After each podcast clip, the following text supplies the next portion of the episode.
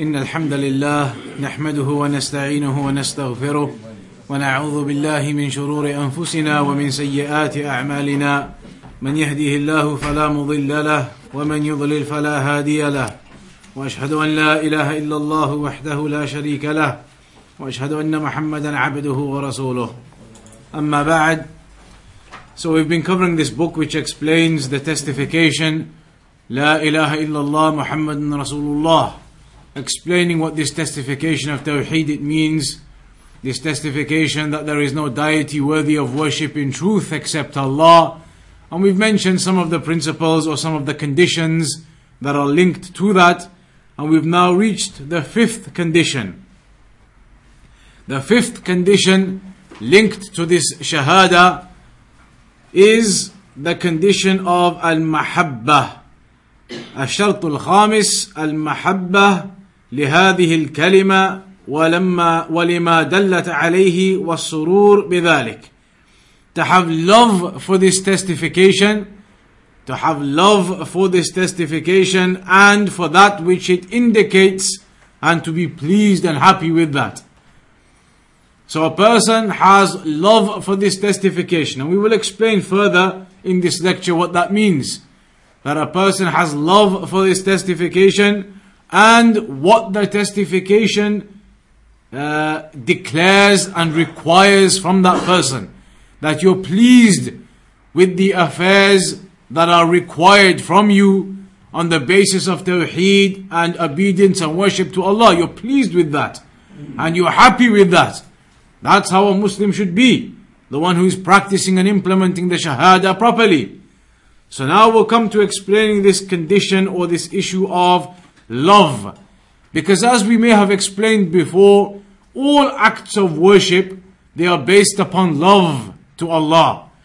Everything that a person does, all of his acts of worship, they are based upon love to Allah alongside the fear and the hope. So all the time a person must recall those three aspects. Love, fear and hope that whenever a person does his worship, then it's balanced between those affairs. Some of the people, they failed to balance between those affairs of love, fear, and hope. Loving Allah subhanahu wa ta'ala, i.e., being humble and subservient and obedient to Allah. Fear, fearing the punishment of Allah for the one who sins and is disobedient. And hope, having hope in Allah's mercy and seeking Allah's forgiveness and repenting. A person is always balanced between those affairs. That is the position of Ahl Sunnah wal Jama'ah. However, some of the people of innovation and the people of misguidance, they didn't balance those affairs. And some of the scholars of the past, like Ibn al-Qayyim, rahimahullah, he gave an example that these three things, the love to Allah, the subservience and the obedience and the humbleness and the humility, and the fear and the hope, it is like a bird. The love is the head, the fear and the hope are the two wings of the bird. Only when all three of them are active, then the bird can fly. If one of those three is missing, then the bird it cannot fly. If the head is missing, i.e., love is missing, then the bird cannot fly. If it only has wings without a head. Similarly, if the head is there, but one of the wings is missing, love, uh, rather fear or hope. One of those two is missing, then one of the wings is missing, the bird can't fly. That's why Ahlul Sunnah they say you balance between those affairs. But the people of misguidance, they didn't balance between those affairs. So some of them, they went to an exaggeration and an extremism on the aspect of love. So they began to say that all of our worship, it's based upon love to Allah. It's all about the connection of the heart to Allah. It's all about love. It's all about this dhikr as we do all the time, as they say. Everything is just about this love, love, love, as they kept saying. The spirituality, as they kept saying. And they forgot about the fear and the hope. They forgot about the hellfire and the punishment. They forgot about the other aspects. They said, we don't care about those things. Paradise, these affairs, yes, they will come, but ours is just the love of Allah. And they were those people who were misguided into thinking that all of this worship is only love and you forget about fear and hope. And they were the Sufis. The Sufis, as you see their methodology, and how they preach and what they preach, then it's all about this spirituality. Spirituality and connection to Allah. And in fact, they fall into all types of philosophy when they go into that.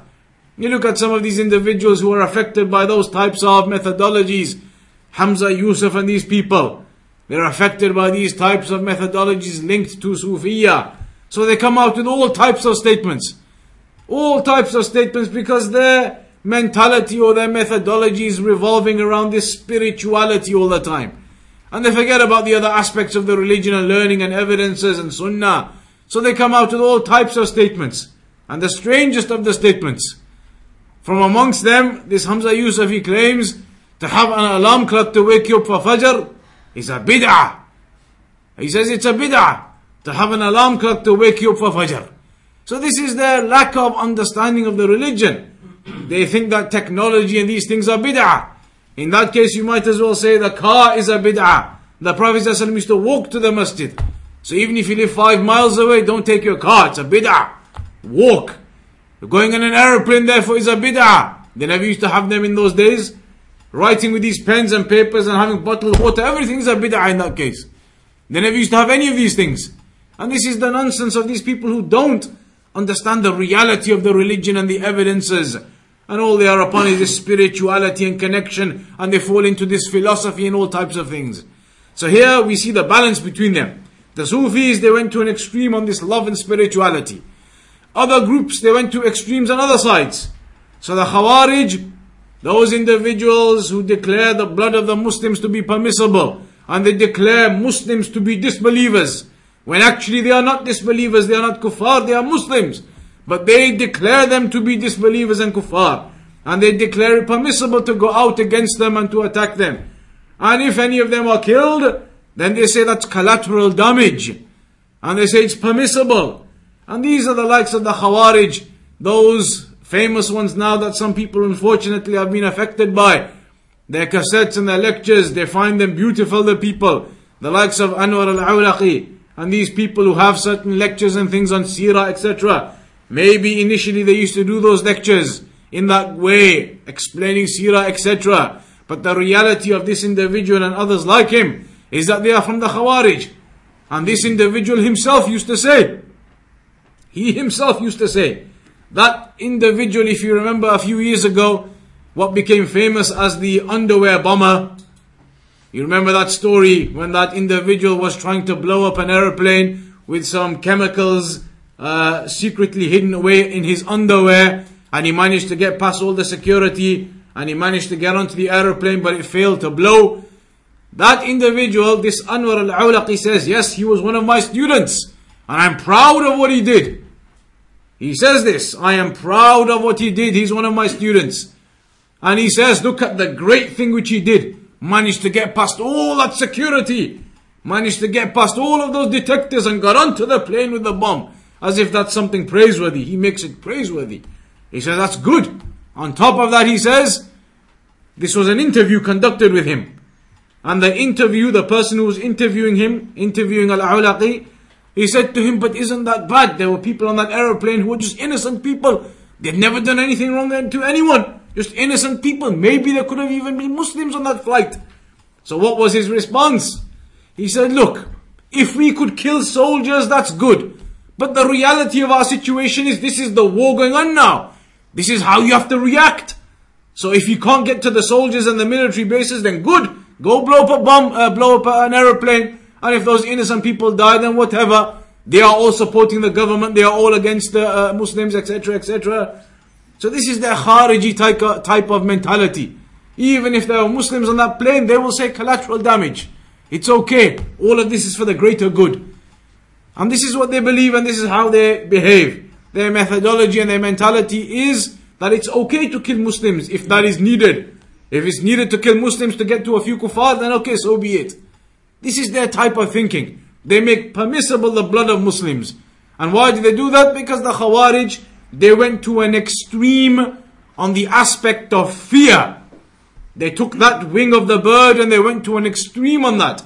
So they began to say, whoever commits an error, whoever commits a major sin, then his iman has gone, he's a disbeliever. He is a disbeliever, his iman is finished. When in reality, Ahlul Sunnah wal Jama'ah explained, if a person commits a sin, major sin even if it is, then that person, his iman doesn't finish. He's not a kafir if he commits a major sin. He's a sinner. And his iman will decrease as a consequence of that sin. But that doesn't mean his iman is completely gone. But the Khawarij, they went to an extreme on that wing of the bird. They went to an extreme on the fear. No, no, he's committed a major sin. That's it, he's finished. He's a kafir. His iman is gone. So they went to an extreme over there and they forgot about the other wing of hope. That you can repent to Allah, you can seek forgiveness and Allah will forgive. They forgot about that. So their bird doesn't fly.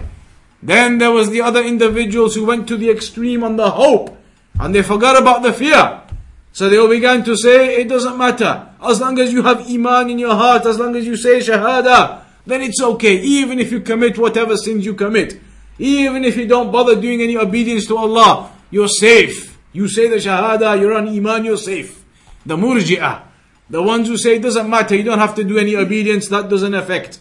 Even if you commit sins, they say, it won't affect your Iman. And this is an extremism on the angle of hope. And they forgot about the fear that Allah punishes those people who are sinful. And those individuals who are disobedient will be punished or can be punished. They forgot about that. So they went to an extreme on one side. Whereas Ahl Sunnah wal Jama'ah, the Salafiyun, the methodology is always balanced between the affairs. Love and humbleness and humility and obedience to Allah, and at the same time fearing the punishment of Allah for those who disobey, and at the same time hoping and desiring for the mercy of Allah and the forgiveness from Allah. Always balanced in that way. That's why Ahl Sunnah, they are in the middle path, whereas all these other groups, they go to the right and to the left and they distort and they deviate. So now we're speaking about this aspect of love. Allah subhanahu wa ta'ala the Quran, وَدَلِيلُ الْمَحَبَّةِ قَوْلُهُ تَعَالَى وَمِنَ النَّاسِ مَنْ يَتَّخِذُ مِن دُونِ اللَّهِ أَنْدَادًا يُحِبُّونَهُمْ كَحُبِّ اللَّهِ وَالَّذِينَ آمَنُوا أَشَدُّ حُبًّا لِلَّهِ That there are some people who take partners with Allah. They take other deities as partners with Allah. And they love them, these other deities, just as they love Allah. So this is talking about those mushrikeen. They used to love Allah. But at the same time, they used to have other gods and deities who they used to love as well. But then Allah says, وَالَّذِينَ آمَنُوا أَشَدُّ حُبًّا لِلَّهِ But those who have iman, the believers, they are greater in their love for Allah than those individuals were. Because the mushrikeen at the time of the Prophet ﷺ, it must be remembered that they recognized the rububiyyah of Allah. They knew it's Allah who created the heavens and the earth. They accepted that. They accepted that Allah gave them life and death. They accepted Allah provides the provisions. They knew all of that. They knew Allah is in control of all of the universe. That's why it's mentioned whenever they were out on the oceans, and the sea and the storm was coming upon their ship and they were about to drown. It's in the Quran. اللَّهَ مُخْلِصِينَ لَهُ الدِّينَ In that situation, they wouldn't call upon their idols. They would call upon Allah sincerely as Allah told us in the Quran. Because they knew it's Allah who's going to protect them and save them then. And their idols can't do anything. So they knew about that. They knew about Allah subhanahu wa ta'ala. And so they used to love Allah, but they used to love their other deities too. And that was a mistake because then they committed shirk. That is blatant shirk. To love these other deities and hold them as partners to Allah, even if you love Allah alongside that. Then after that, uh, in Surah Al-Ma'idah, يا أيها الذين آمنوا من يرتد منكم عن دينه فسوف يأتي الله بقوم يحبهم ويحبونه أذلة على المؤمنين أعزة على الكافرين يجاهدون في سبيل الله ولا يخافون لومة لائم This ayah in Surah Al-Ma'idah that, oh you who believe, whoever يرتد منكم عن دينه, whoever apostates from you, from his religion, فسوف يأتي الله بقوم يحبهم ويحبونه. Then Allah will come with a group of people who He loves and they love Him. أذلة على المؤمنين أعزة على الكافرين. How is that translated? Mm. Go on. towards the believers, Humble. Humble towards the believers and Stern towards the stern towards the disbelievers. They are humble towards the believers and stern towards the disbelievers. يجاهدون في سبيل الله. They strive and they do the jihad in the path of Allah. ولا يخافون لومة لائم and they do not fear the blameworthiness of anyone who blames them in that. So they do not fear the statements of other people. They are honorable upon their religion and they love Allah subhanahu wa ta'ala and Allah loves them. Then the final evidence in the chapter is from the Sunnah ما ثبت في الصحيح عن أنس رضي الله عنه قال قال رسول الله صلى الله عليه وسلم ثلاث من كن فيه وجد حلاوة الإيمان أن يكون الله ورسوله أن يكون الله ورسوله أحب إليه مما سواهما وأن يحب المرء لا يحبه إلا, إلا لله وأن يكره أن يعود في الكفر بعد إذ أنقذه الله منه كما يكره أن يقذف في النار This hadith, Anas radiallahu anhu narrates that the Prophet ﷺ said, three types of people will find the sweetness of Iman. Three will find the sweetness of Iman. If you are in these three, uh, rather three characteristics. If you are in these three characteristics, then you will find the sweetness of Iman. That Allah and His Messenger are more beloved to you than anyone else besides them. That Allah and His Messenger are more beloved to you than anyone else besides them. Similarly, that you love a person and you do not love him except for the sake of Allah. And that you hate to be returned back to disbelief. You hate to return back to disbelief after Allah saved you from that, just as you hate to be thrown into the fire. So, how or what is the explanation of all of these evidences regarding love? And how is that connected to this tawheed and this testification of La ilaha illallah? Firstly, this mahabbah, this love, then it can be actualized and practiced in two ways, or two affairs are required. أولهما إخلاص العبادة لله وحده لا شريك له that a person, if he is truly upon this love for Allah, he is upon this love of Allah, then in that case, he needs to firstly make all of his worship sincerely and purely for the sake of Allah. Not for any other individual or for any other gain or for people to praise him or for him to gain some worldly benefits or status or rank or wealth. Not for those purposes, but purely and sincerely for the sake of Allah. Secondly, ثانيهما نبذ الشرك.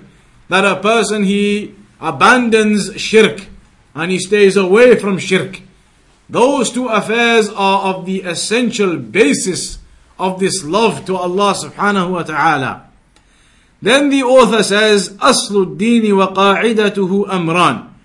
The origin of this religion and the principle in it is الأول الأمر بعبادة الله وحده لا شريك له والتحريض على ذلك والموالاة فيه وتكفير من تركه.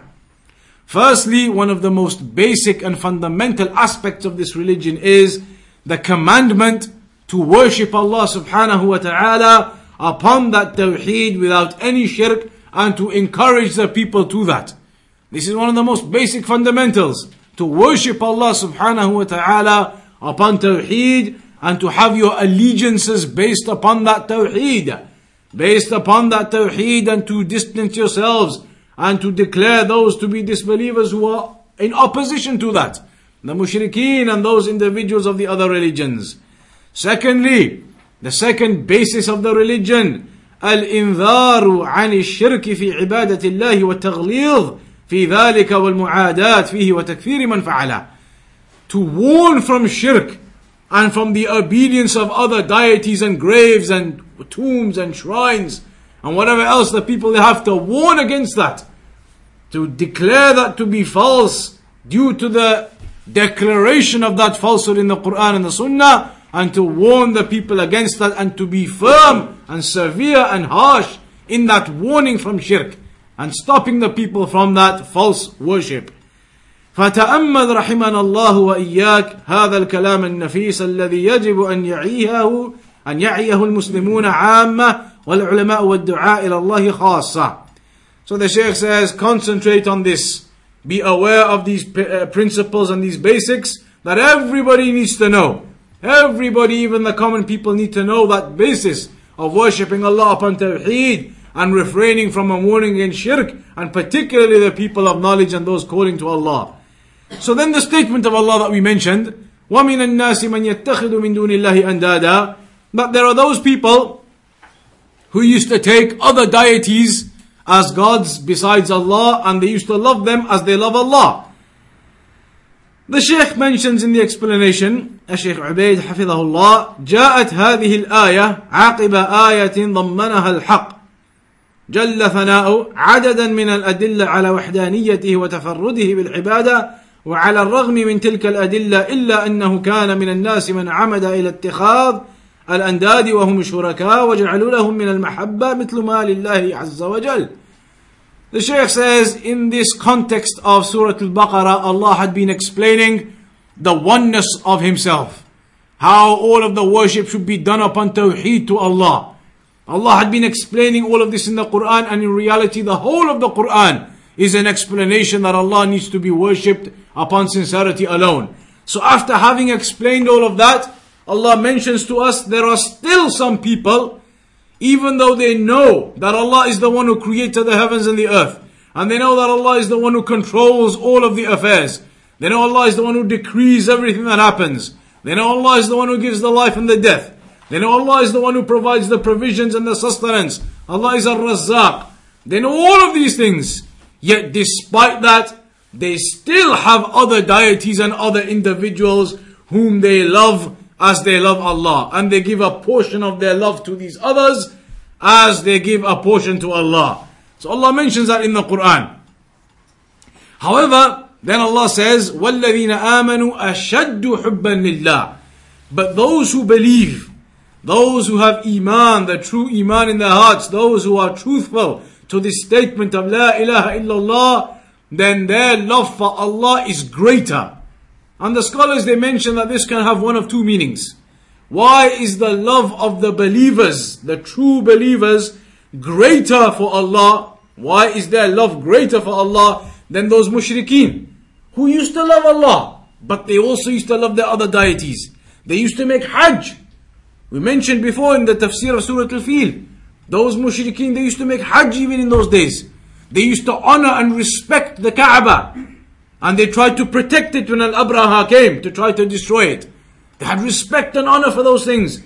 For the, for the Kaaba and that, and that area. And they used to make Hajj, even though they used to commit shirk in their Hajj. And they used to give charity and they used to be good to their neighbors. All of these things are mentioned about their characteristics. Because of some of the remnants, the remains that came through to them, that filtered through from the time of Ibrahim alayhi salam. But despite all of that, the believers are stronger in their love for Allah. One of the reasons being that those mushrikeen, their love was separated and split and shared. So they were sharing their love, some of it for Allah and some of it for these others. Whereas the believers, they don't need to split their love up. They don't need to share their love. All of their love 100% is for Allah. So for that reason, the believers are stronger in their love for Allah than those mushrikeen. Because the mushrikeen are splitting their love in sections and giving a part of it to Allah. Whereas the believers, they do not split their love, rather all of it is for Allah. Another explanation the scholars give is that the meaning of the ayah, that the believers are greater in their love for Allah than them, is that those mushrikeen, like we just said now, they used to love Allah, but they used to love their other deities as well. And they used to love their other deities a lot. But the believers, they love Allah more than those mushrikeen used to love their deities. The mushrikeen used to love their deities. But the believers loved Allah more. Their love for Allah was greater and stronger and more sincere. It was upon sincerity. As opposed to the love of the mushrikeen for their idols. There are the two uh, opinions that the scholars they say uh, is the meaning of this ayah. But in any case, the ayah clearly dictates that the love of the believers and the iman of the believers it is stronger and greater their love for Allah that is the proper true sincere love to Allah um, then in the second ayah it was mentioned Ya man yartadda minkum an that whomsoever apostates from you from his religion هذا إخبار بأنه سبحانه وتعالى من من كمال قدرته وغناه وحفظه دينه إذا ارتد عنه أهله المخاطبون به أولا بأنه سوف يأتي بمن يحمي هذا الدين ويتحمله وهم متصفون بخمس صفات. Allah subhanahu wa ta'ala mentions here that if a group of people they turn their backs to this religion or they refuse to be upon this iman as it should be and they uh, apostate or they relieve this religion then Allah subhanahu wa ta'ala will bring another group of people there will be others who are upon iman and they are defending and protecting this religion and they will be upon certain characteristics these individuals whom Allah loves and they love Allah will be upon certain characteristics and they are, firstly, أن الله يحبهم لتمسكهم بدينه وشرعه وأنهم يحبونه فيمتثلون أوامره ونواهيه. Firstly, these people who Allah subhanahu wa ta'ala places to defend and to protect the religion and they are upon that true iman and love to Allah, their first characteristic is that Allah loves them because of them clinging to the religion and clinging to the regulations and laws of the religion, clinging on and sticking to the halal and the haram, clinging on and sticking to the permissible and what's not permissible, staying away from it. Due to their strong clinging on to the Quran and the Sunnah, clinging on to this religion and the legislations, then Allah loves them. And they love to implement and practice the religion. They love to implement and practice the religion. And so they do the commandments that they've been commanded with and they stay away from the prohibitions they've been prevented from. الثانية لين الجانب لأهل الإيمان uh, because of their what was the word used before generosity humbleness their humbleness towards the people of Iman their good nature, their good manner, and that's like Shaykh al-Islam ibn Taymiyyah mentioned, how Ahl Sunnah, they are of this humble manner towards each other. They are of this humble manner, this modest manner, this good character with each other. And that is something that the Prophet ﷺ mentioned in any case. إنما بعثت لأتمم مكارم الأخلاق. That indeed I was sent to perfect the best of these manners. And as Aisha radiallahu anha used to say, كان خلقه القرآن that the manners of the Prophet ﷺ, his behaviors, his morals, they were like the Quran itself. Perfect and complete and good in his manners. So one of their characteristics is their behavior and their morals and their manners amongst Ahl Sunnah, amongst the other believers. And there are many ahadith and many narrations that speak about those affairs. The hadith Qudsi when Allah subhanahu wa ta'ala said, إِنِّي حَرَّمْتُ ظُلْمَ عَلَى نَفْسِي that I have made oppression haram upon myself. وَجَعَلْتُهُ مُحَرَّمًا بَيْنَكُمْ فَلَا تَظَالَمُوا And I've made it haram upon you amongst yourselves, so do not oppress each other. So this is one of their characteristics. Thirdly, أَعِزَّةٍ عَلَى الْكَافِرِينَ That they are strong and firm and harsh upon the disbelievers, upon the people of disbelief. And that does not mean that you transgress against the people of disbelief as misunderstood by the likes of the Khawarij and those who follow them. It does not mean that you fall into error and transgress the boundaries when it comes to those who are not Muslim. You still treat them in the manner which Islam has propagated that they are to be treated. So there is still justice and there is still fairness in accordance to how Islam has taught us. So even if the neighbor is a disbeliever, then perhaps by showing some goodness to that individual, it may be a means of him entering into Islam. So even though they are firm and harsh upon the people of disbelief, meaning that you will not compromise your religion with them, you will not give up your own rules and regulations of Islam for them, you will not imitate them. Man tashabbaha biqawmin fahuwa minhum, as we mentioned, whoever imitates a group of people is from them. So you will not do any of those affairs, but you will be firm and harsh with regards to this kufr and disbelief, and you will not entertain any of that or participate in any of that. Um, and the Shaykh quotes the ayah from Surah Al-Fath: Muhammadun Rasulullah, وَالَّذِينَ مَعَهُ أَشِدَّاءُ عَلَى الْكُفَّارِ رُحَمَاءُ بَيْنَهُمْ That they are firm upon the disbelievers, but generous and humble amongst themselves, merciful between themselves. The fourth characteristic, يُجَاهِدُونَ فِي سَبِيلِ اللَّهِ مَنْ كَفَرَ بِاللَّهِ إِعْلَاءً لِكَلِمَتِهِ وَإِعْزَازًا لِدِينِهِ That they strive and they do the jihad in the path of Allah to raise the banner of Tawheed and to depress the opposite call of shirk and those disbelievers. This is a point from the characteristics of those people that they strive in this religion and they fight the jihad in the path of Allah.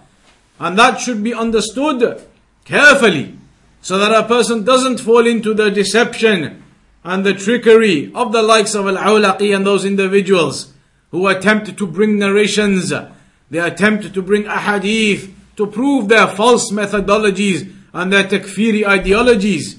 Jihad is an act of worship. Very simple way to understand this. Jihad is an act of worship. Just like prayer is an act of worship.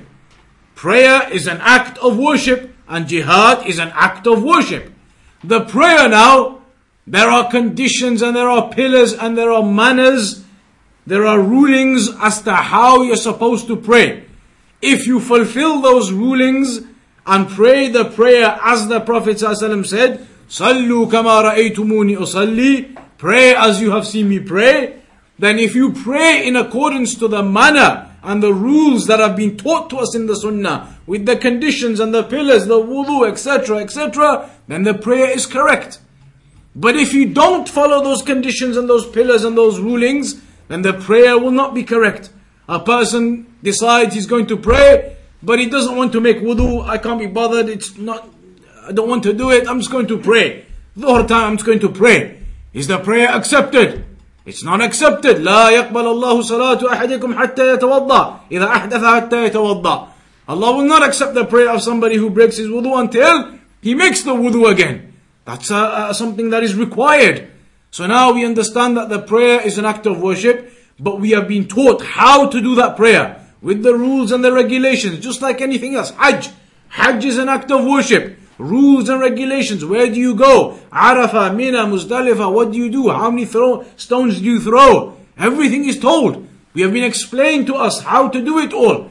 Zakat, how much do you give? When do you give it? Fasting in Ramadan, how do you do it? When do you start? When do you finish? What's the sunnah to open your fast with, etc. All of it has been explained to us. Worship has been taught to us how to do it. Jihad is another act of worship just like these other acts of worship. So similarly, jihad has rules and regulations, and it has explanations of how and when to do it.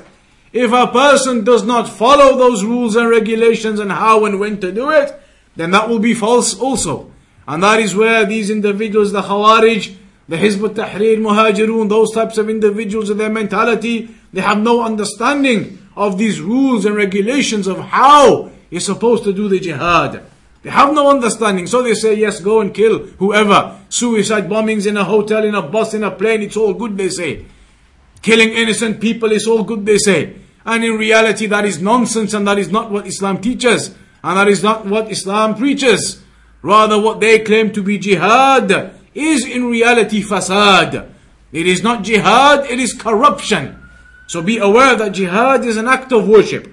Just like any other act of worship, you need to understand how and when and what are the rules and conditions to doing it to be able to do it properly.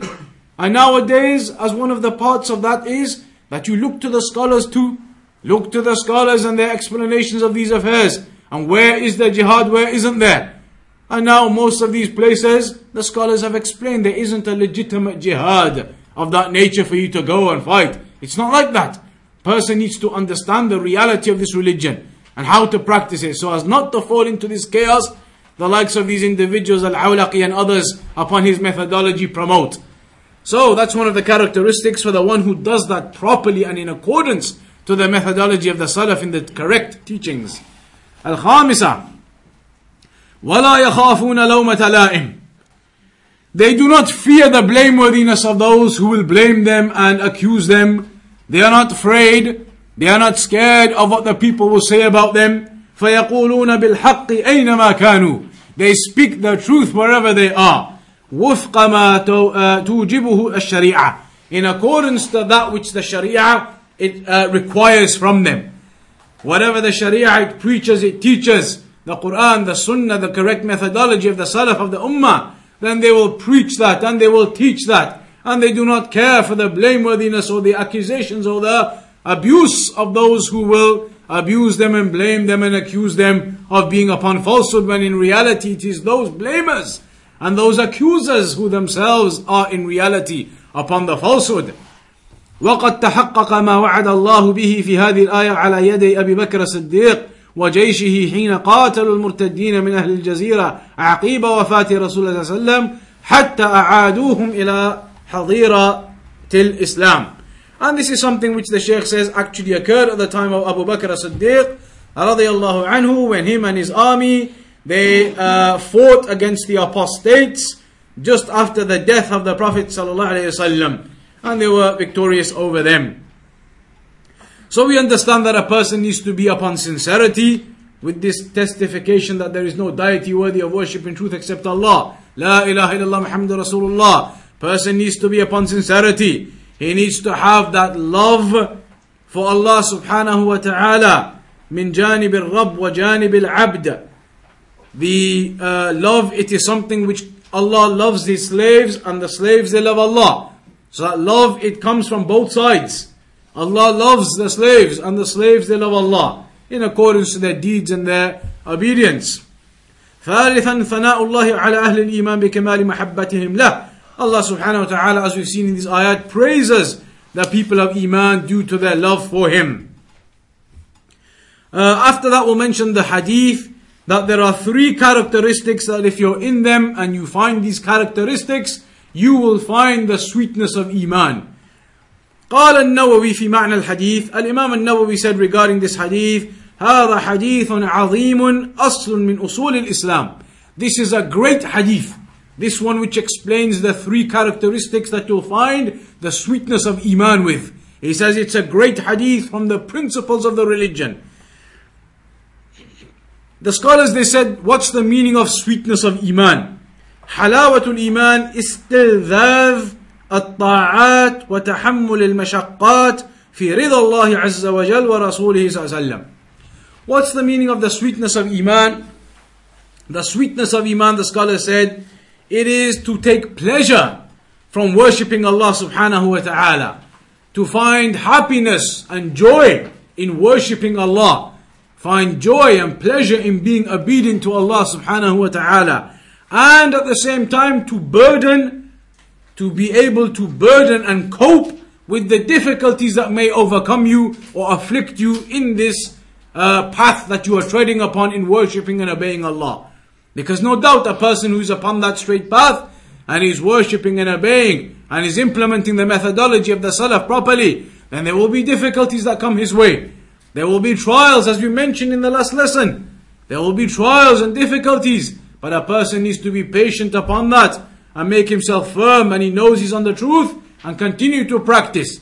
That's why Sheikh Muhammad ibn Abdul Wahhab rahimahullah ta'ala mentioned in one of his other books, Thalathatul Usul, that one of the aspects that is required is as-sabru ala al-adha fihi. That a person needs to be patient upon the difficulties and harms that may overcome him whilst he treads this path of worshipping and obeying Allah upon the correct manner.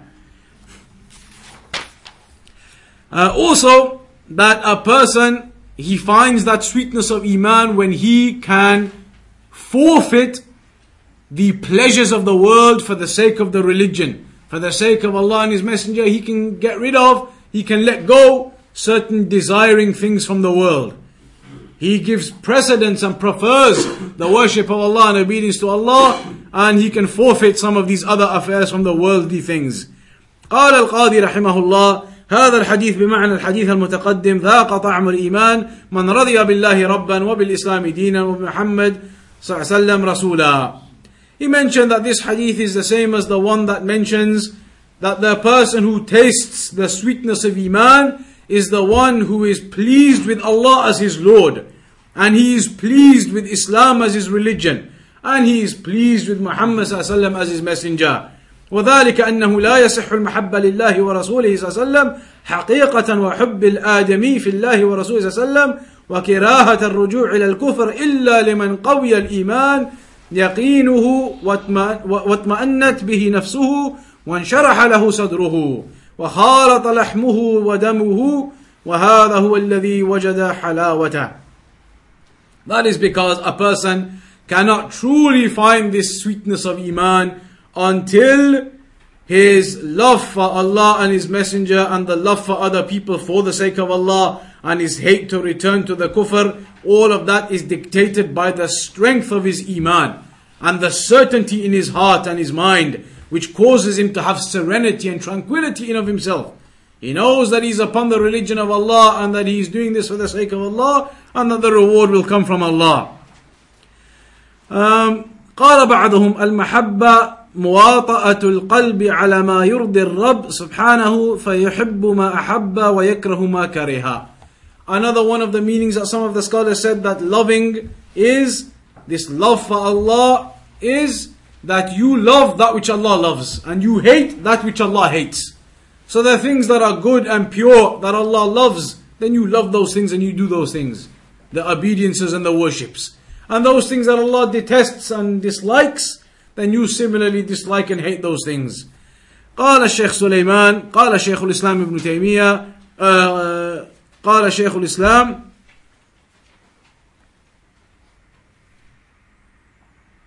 آه، أخبر النبي صلى الله عليه وسلم أن هذه الثلاث من كنا فيه وجد وجد الإيمان لأن وجود الحلاوة للشيء يتبع المحبة لا because to find something the sweetness of something that is based upon your love for it so whoever loves something then he will desire that thing so when that thing comes to him because he loves it and he wants it when it happens he'll be happy and he'll be pleased and he'll love that and he'll find the sweetness of that thing and the happiness uh, linked to that thing so the happiness or the sweetness of this iman, it is linked to the joy and the happiness that a person finds in himself through the obedience. And that is three affairs.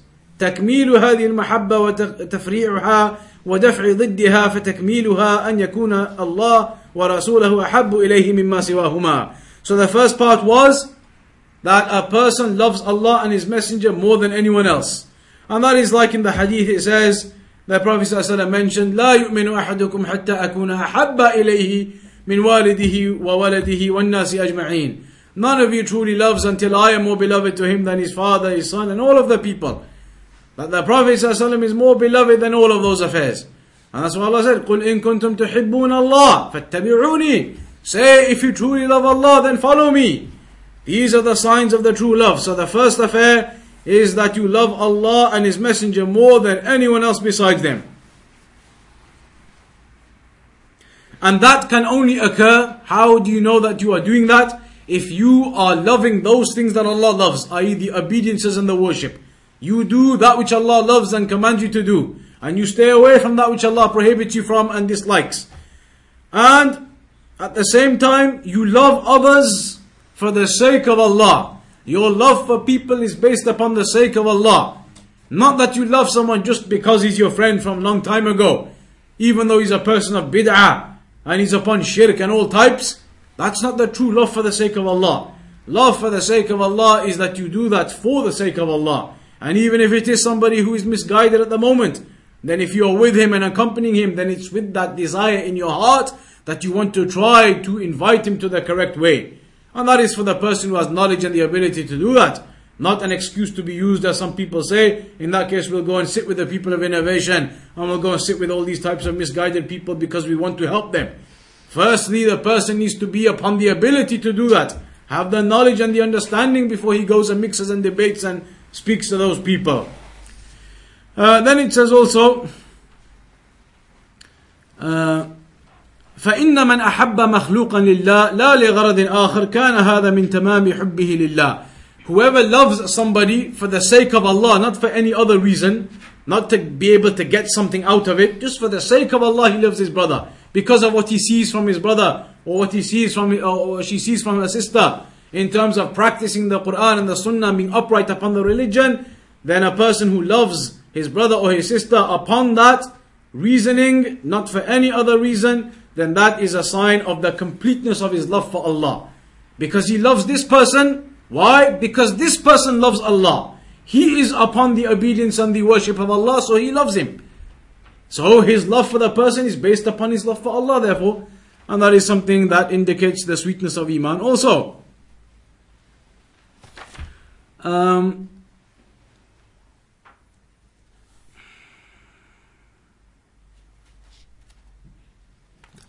so that second part is loving your brother or loving the other believers for the sake of Allah, not for other purposes, not for other gains, not for other worldly benefits. The third aspect which is mentioned is that you dislike to be thrown into the fire again. You dislike to return back to disbelief after Allah saved you from that. And that is because the Shaykh says, أي يستوي عنده الأمران الإلقاء في النار والعود في الكفر. That a person hates to be thrown into the fire just as he hates to return back to kufr or the other way. That a person hates to return to kufr just as he hates to be thrown into the fire. So in this hadith the Shaykh says there are benefits the first of them is that Allah loves the believers. Allah loves the believers. يحبهم ويحبونه. And they love Him. And that's mentioned in certain other narrations how Allah loves the believers and the believers love Allah. It's mentioned in the hadith of Ali ibn Abi Talib when the Prophet ﷺ said, لَأَعْطِيَنَّ الرَّايَ غَدًا That I'm going to give the flag of the army tomorrow to a man يحب الله ورسوله ويحبه الله ورسوله I'm going to give the flag to a man who loves Allah and His Messenger. But Allah and His Messenger also love him. يفتح الله على يديه that he will be able to go and conquer. They were in a battle. So that night the companions, they were all discussing who is going to be given this flag? Who is the Prophet ﷺ going to give the flag of the army? They all wanted it. Why? Not because they wanted leadership and authority. That was not their purpose or their reasoning, but because the Prophet ﷺ had said, whoever gets it will be somebody who Allah loves. They all wanted to be that person who Allah loves. They wanted to have this, testi- this uh, uh, testification that Allah loves them. That's why Umar ibn Khattab radiallahu anhu he said, I never desired to be in charge ever. I never used to want to be in charge, the leader in authority of anything. But that night, I wanted to be the one given that flag. I wanted it too. Not for the sake of leadership and authority, but for the sake of knowing that this is going to be a person who Allah loves. That's why the Salaf they used to say, ليس شأن أن تحب ولكن شأن أن تحب. It's not about you loving Allah and His Messenger, it's whether Allah and His Messenger love you. So now that will be upon your sincerity in your worship and you're sticking to the Quran and the Sunnah. So a person he hates to return to disbelief, and it could be said that a person hates to return uh, to the evil affairs of disbelief and not practicing the religion after Allah subhanahu wa ta'ala saved that person and came and uh, brought him to the light, uh, brought him to the guidance. Um,